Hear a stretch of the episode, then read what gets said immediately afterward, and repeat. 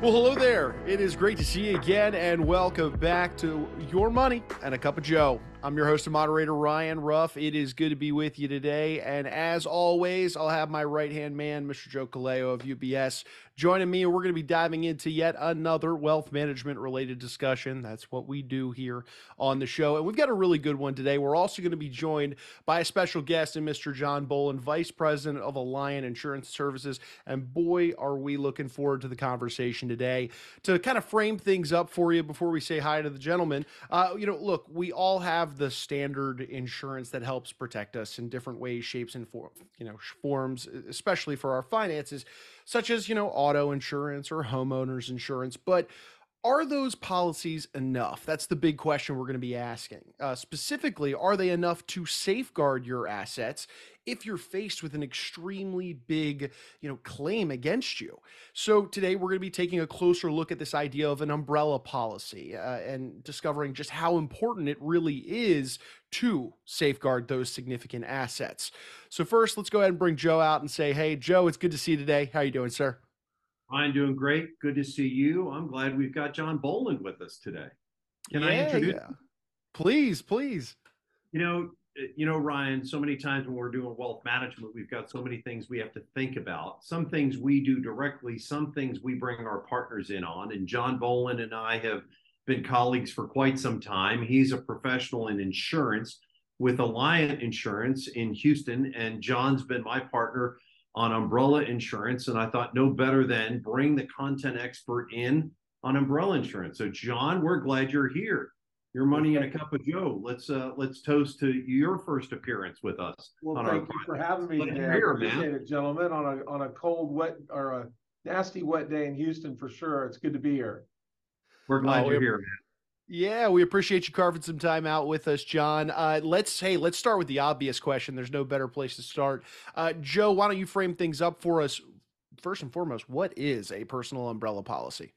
Yeah, yeah, Ryan. It's a type of insurance that provides liability coverage above and beyond your regular auto or homeowners insurance. But John, let let me turn to you. I mean, that even goes be above and beyond that, doesn't it? That's a good question and uh, a good start to this. Um, umbrella coverage sits over general liability. And in this discussion, we're talking about personal umbrella sitting over your personal assets, home, auto, boat, RV, um, uh, any of the things you have that might be moving or stationary on the ground um, and an umbrella policy protects against a third party lawsuit alleging that you or your family or your property have caused damage to a third party. Well, I appreciate you framing that up for us. I think that's a, a, nice way to start that high level way of thinking about this umbrella policy. But let's dive one step deeper, gentlemen. Joe, could you give us maybe some examples of what these very large claims that I mentioned earlier might look like or entail, uh, just to get this conversation rolling even further? Yeah, Ryan, let's think about this, right? Oftentimes parents have kids, teenage kids just getting their license, maybe a little excited to be out with their friends, borrows the car one night, goes out, heads it out, drives a little too fast, loses control. Unfortunately, someone gets killed, others seriously hurt. It's a personal tragedy, right? But that could also put you at great personal risk. I mean, so what would happen to your finances if you're sued by one of the family members or say you have a birthday party for young kids and they rent a bouncy house and that becomes untethered and there's injuries and young kids get hurt and it damages neighbors' property. I mean, that could be another example. And John, I know you've dealt with this. What are some of the examples or stories that you've had to deal with as an insurance agent? Well, I hate to say this, but over my 33 years in doing this, the list is too long to, to go through at this point. But those were great examples, Joe. I will say some of the ones that I've experienced recently have been uh, uh, ATV accidents on ranches um, with guests, uh, where you know they're going uh, either children or adults are, are, are traveling way too fast on these vehicles, uh, hit a hit a bump or a log, and unfortunately either get you know seriously injured or even uh, death can occur. Another one that's been creeping up a lot is texting and driving. You know, uh, certainly there's drinking and driving, but texting and driving has become a very, uh, a very uh, uh, problematic area. And when somebody has assets, as Joe mentioned earlier, in this litigious world we're in, the more assets you have, the bigger target you are. God forbid somebody in your family causes harm to a third party. Sure, sure. And, John, uh, for incidents like the ones that you and Joe just illustrated for us, uh, that might require this additional level of insurance, what would you say are the limits then that standard coverage maybe won't be able to help us with? You know, uh, talk to me about this this need for additional insurance when you're facing a significant claim like like serious injury or even death, like you mentioned. So typically your home or your auto, just to take those two, because I don't want to go through everything I said at the beginning of this conversation, but those typically have three hundred to five hundred thousand dollars of general liability coverage. Well, if you injure somebody and they're paralyzed, I can assure you they're going to want more than five hundred thousand dollars for their the problem that they've incurred, particularly if you have financial assets. So, you know, the proper amount uh, or the levels that that are out there are are really um, you know, it's it's it's as much as you can can get, uh, depending on your your your situation and your underwriting, um, uh, you know, your ability to be underwritten. Appreciate that, John. And, and John, do you have to be particularly, or rather, I'll throw this one over to Joe. Uh, do you have to be particularly concerned then if you're somebody that does have significant assets and maybe a claim is inevitable if if situations like these could arise?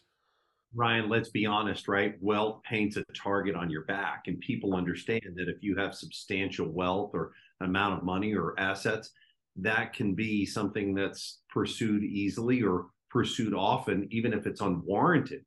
So consider some of the reasons that people or the even the situations that you could find yourself that potentially boost the probability of being sued. You have a swimming pool, you have horses, you have, have large parties, you have staff, um, you're on a charitable board. I mean, John, you see some of these things. What are some of the things that people that you know of you're looking at? Size of the home, business, what? What do you see? What we're looking at is we're looking at really three components. We're looking at the financial uh, assets of the family. We're looking at the physical assets of the family, all the stuff, the moving parts, as I mentioned earlier. And lastly, we're looking at lifestyle. You know how do you how do you live your life? Are you entertaining at your home? Are you having fundraisers at your home? Are you having uh, uh, parties at your home? All of those things are where risk lies. And so we put all of that together to determine what is the proper um, what is the proper architecture or structure for that particular family. And as we all know everything changes over time. Every family, you know, the kids grow up, they go to college, you know, uh, things change. Uh, but at any one given moment, those are the three things that we are looking at to develop a program. Sure thing, sure thing. And gentlemen, to double click a little further into this idea that personal umbrella policy, are there any aspects, Joe, where, or maybe even benefits, perhaps, of these policies that often go overlooked and people aren't really realizing that they have these benefits baked into that umbrella policy? I think so, Ryan. So, an umbrella policy is often most useful for people that are helping protect assets from larger claims and lawsuits, right? That could potentially cause great financial hardship or even financial ruin. But John, I know there are some things that even surprise some people in what these coverages can provide for folks. Yeah, so um, you know, social media is a big one. Uh, you know, if you if your child posts something uh, inappropriate with another uh, with other people in the school that did not give them authorization for that, and you get a lawsuit, this policy is going to respond at a minimum with defense costs. So your lawyers are going to be tapping into that that that policy. Um, I would also say that um, in in in folks who have condos and live in in high rises and things like that, you know, I've seen where you know there's a fire in one high, one condo, and the smoke ebbs into another residence or even more, and there's art in that residence, and that art is damaged, that's a claim against your umbrella. And I've seen I've seen it go, I've seen a claim there up to 40, 50 million dollars. Um, and so those are things people don't think that can happen, but they do. John, oh, sure. yeah, John, what are your thoughts as well? I mean, we certainly think about physical injuries and physical damage. What about psychological injuries? I mean, is that also also covered by some of these policies along the way? Certainly, it's not a lead category of a claim, but certainly uh, pain and suffering and mental anguish and those sorts of things are going to be drawn into a lawsuit. Um, certainly. Um, social media, the ones I mentioned earlier, I think that would fall into that. If you're a if you're a, a minor and or any human being really, and you're you're defamed on the internet uh, and the world sees it, that's got to be uh, emotionally disturbing um, and and reason for for legal action against the party that that that caused that. Uh, no, gentlemen, this is a good dialogue here. In when we're looking at the amount of coverage, because that's always a big question that goes at the forefront of I, I think most people's heads when they look at insurance in any way, shape, or form. Joe, is there a particular amount of umbrella protection that you should have if you have sizable assets in, in you know in your uh, in your possession?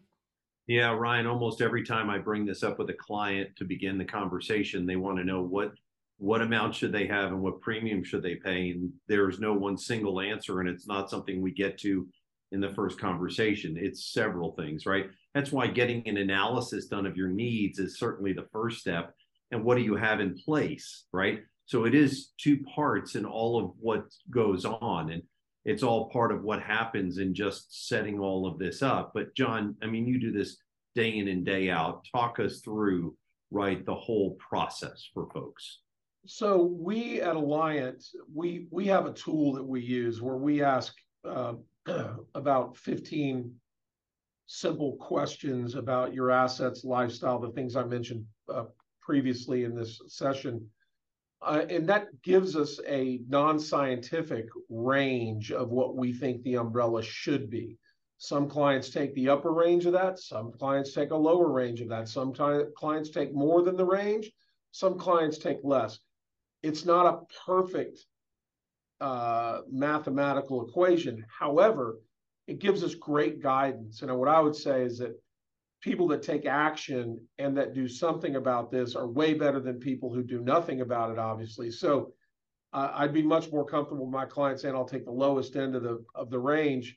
I would feel better as an insurance professional and a risk advisor that they would do that. But again, no one size fits all, but something is better than nothing. And and John, uh, we you know we touched on the amount of the insurance coverage, but the other flip side of that coin is the premium, right? It's the cost to the individual. So uh, the the other question that I'm sure gets asked all the time that you're faced with is how much these policies will cost, or at least what factors you know influence the premiums that folks pay. Talk to me a little bit about this. So the factors are going to be uh, a multitude of things. Um, again, it all goes back to how many things you have, right? If you have boats and motorcycles and horses and airplanes and and all of these moving parts, it's going to cost more because there's way more um, probability of something happening. Um, if you have teenage drivers, as Joe mentioned early, that's going to be a factor.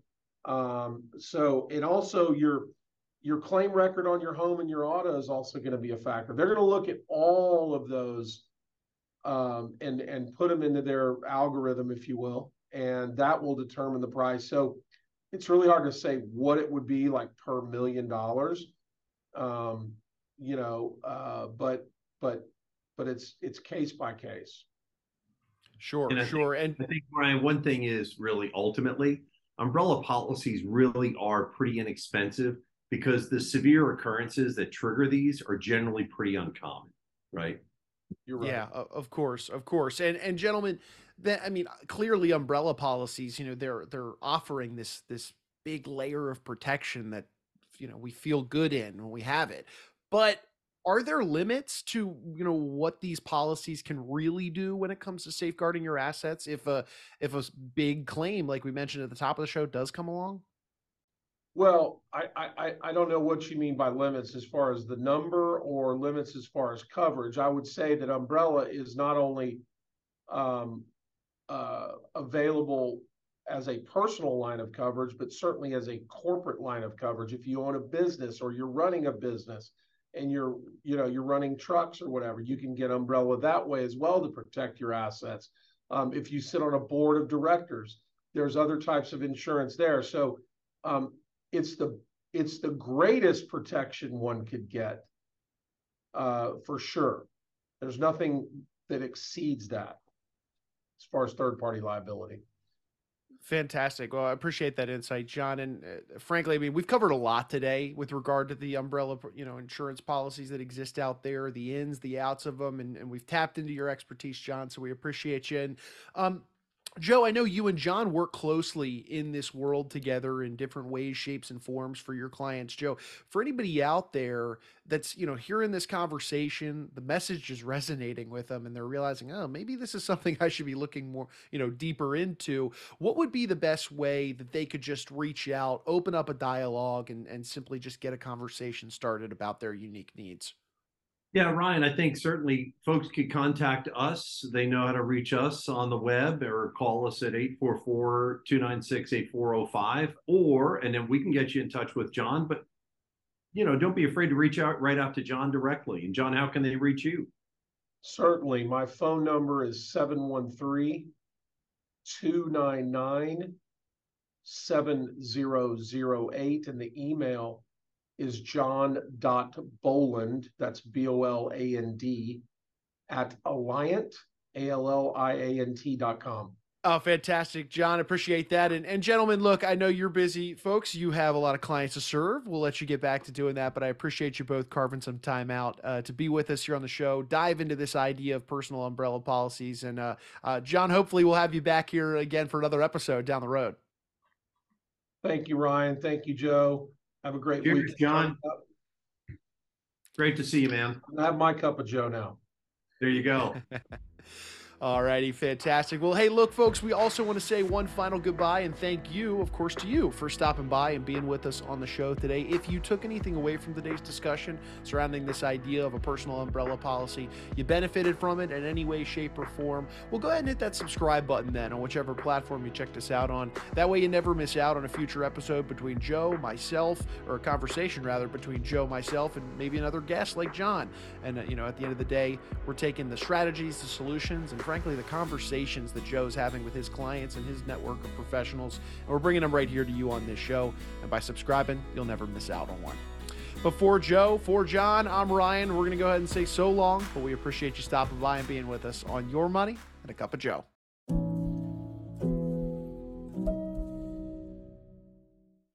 This presentation is for informational and educational purposes only and should not be relied upon as investment advice or the basis for making any investment decisions. The views and opinions expressed may not be those of UBS Financial Services Incorporated.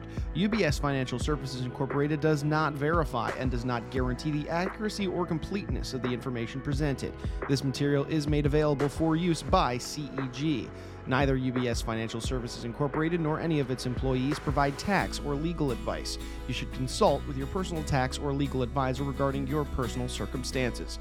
As a firm providing wealth management services to clients, UBS Financial Services Incorporated offers investment advisory services in its capacity as an SEC registered investment advisor and brokerage services in its capacity as an SEC registered broker dealer.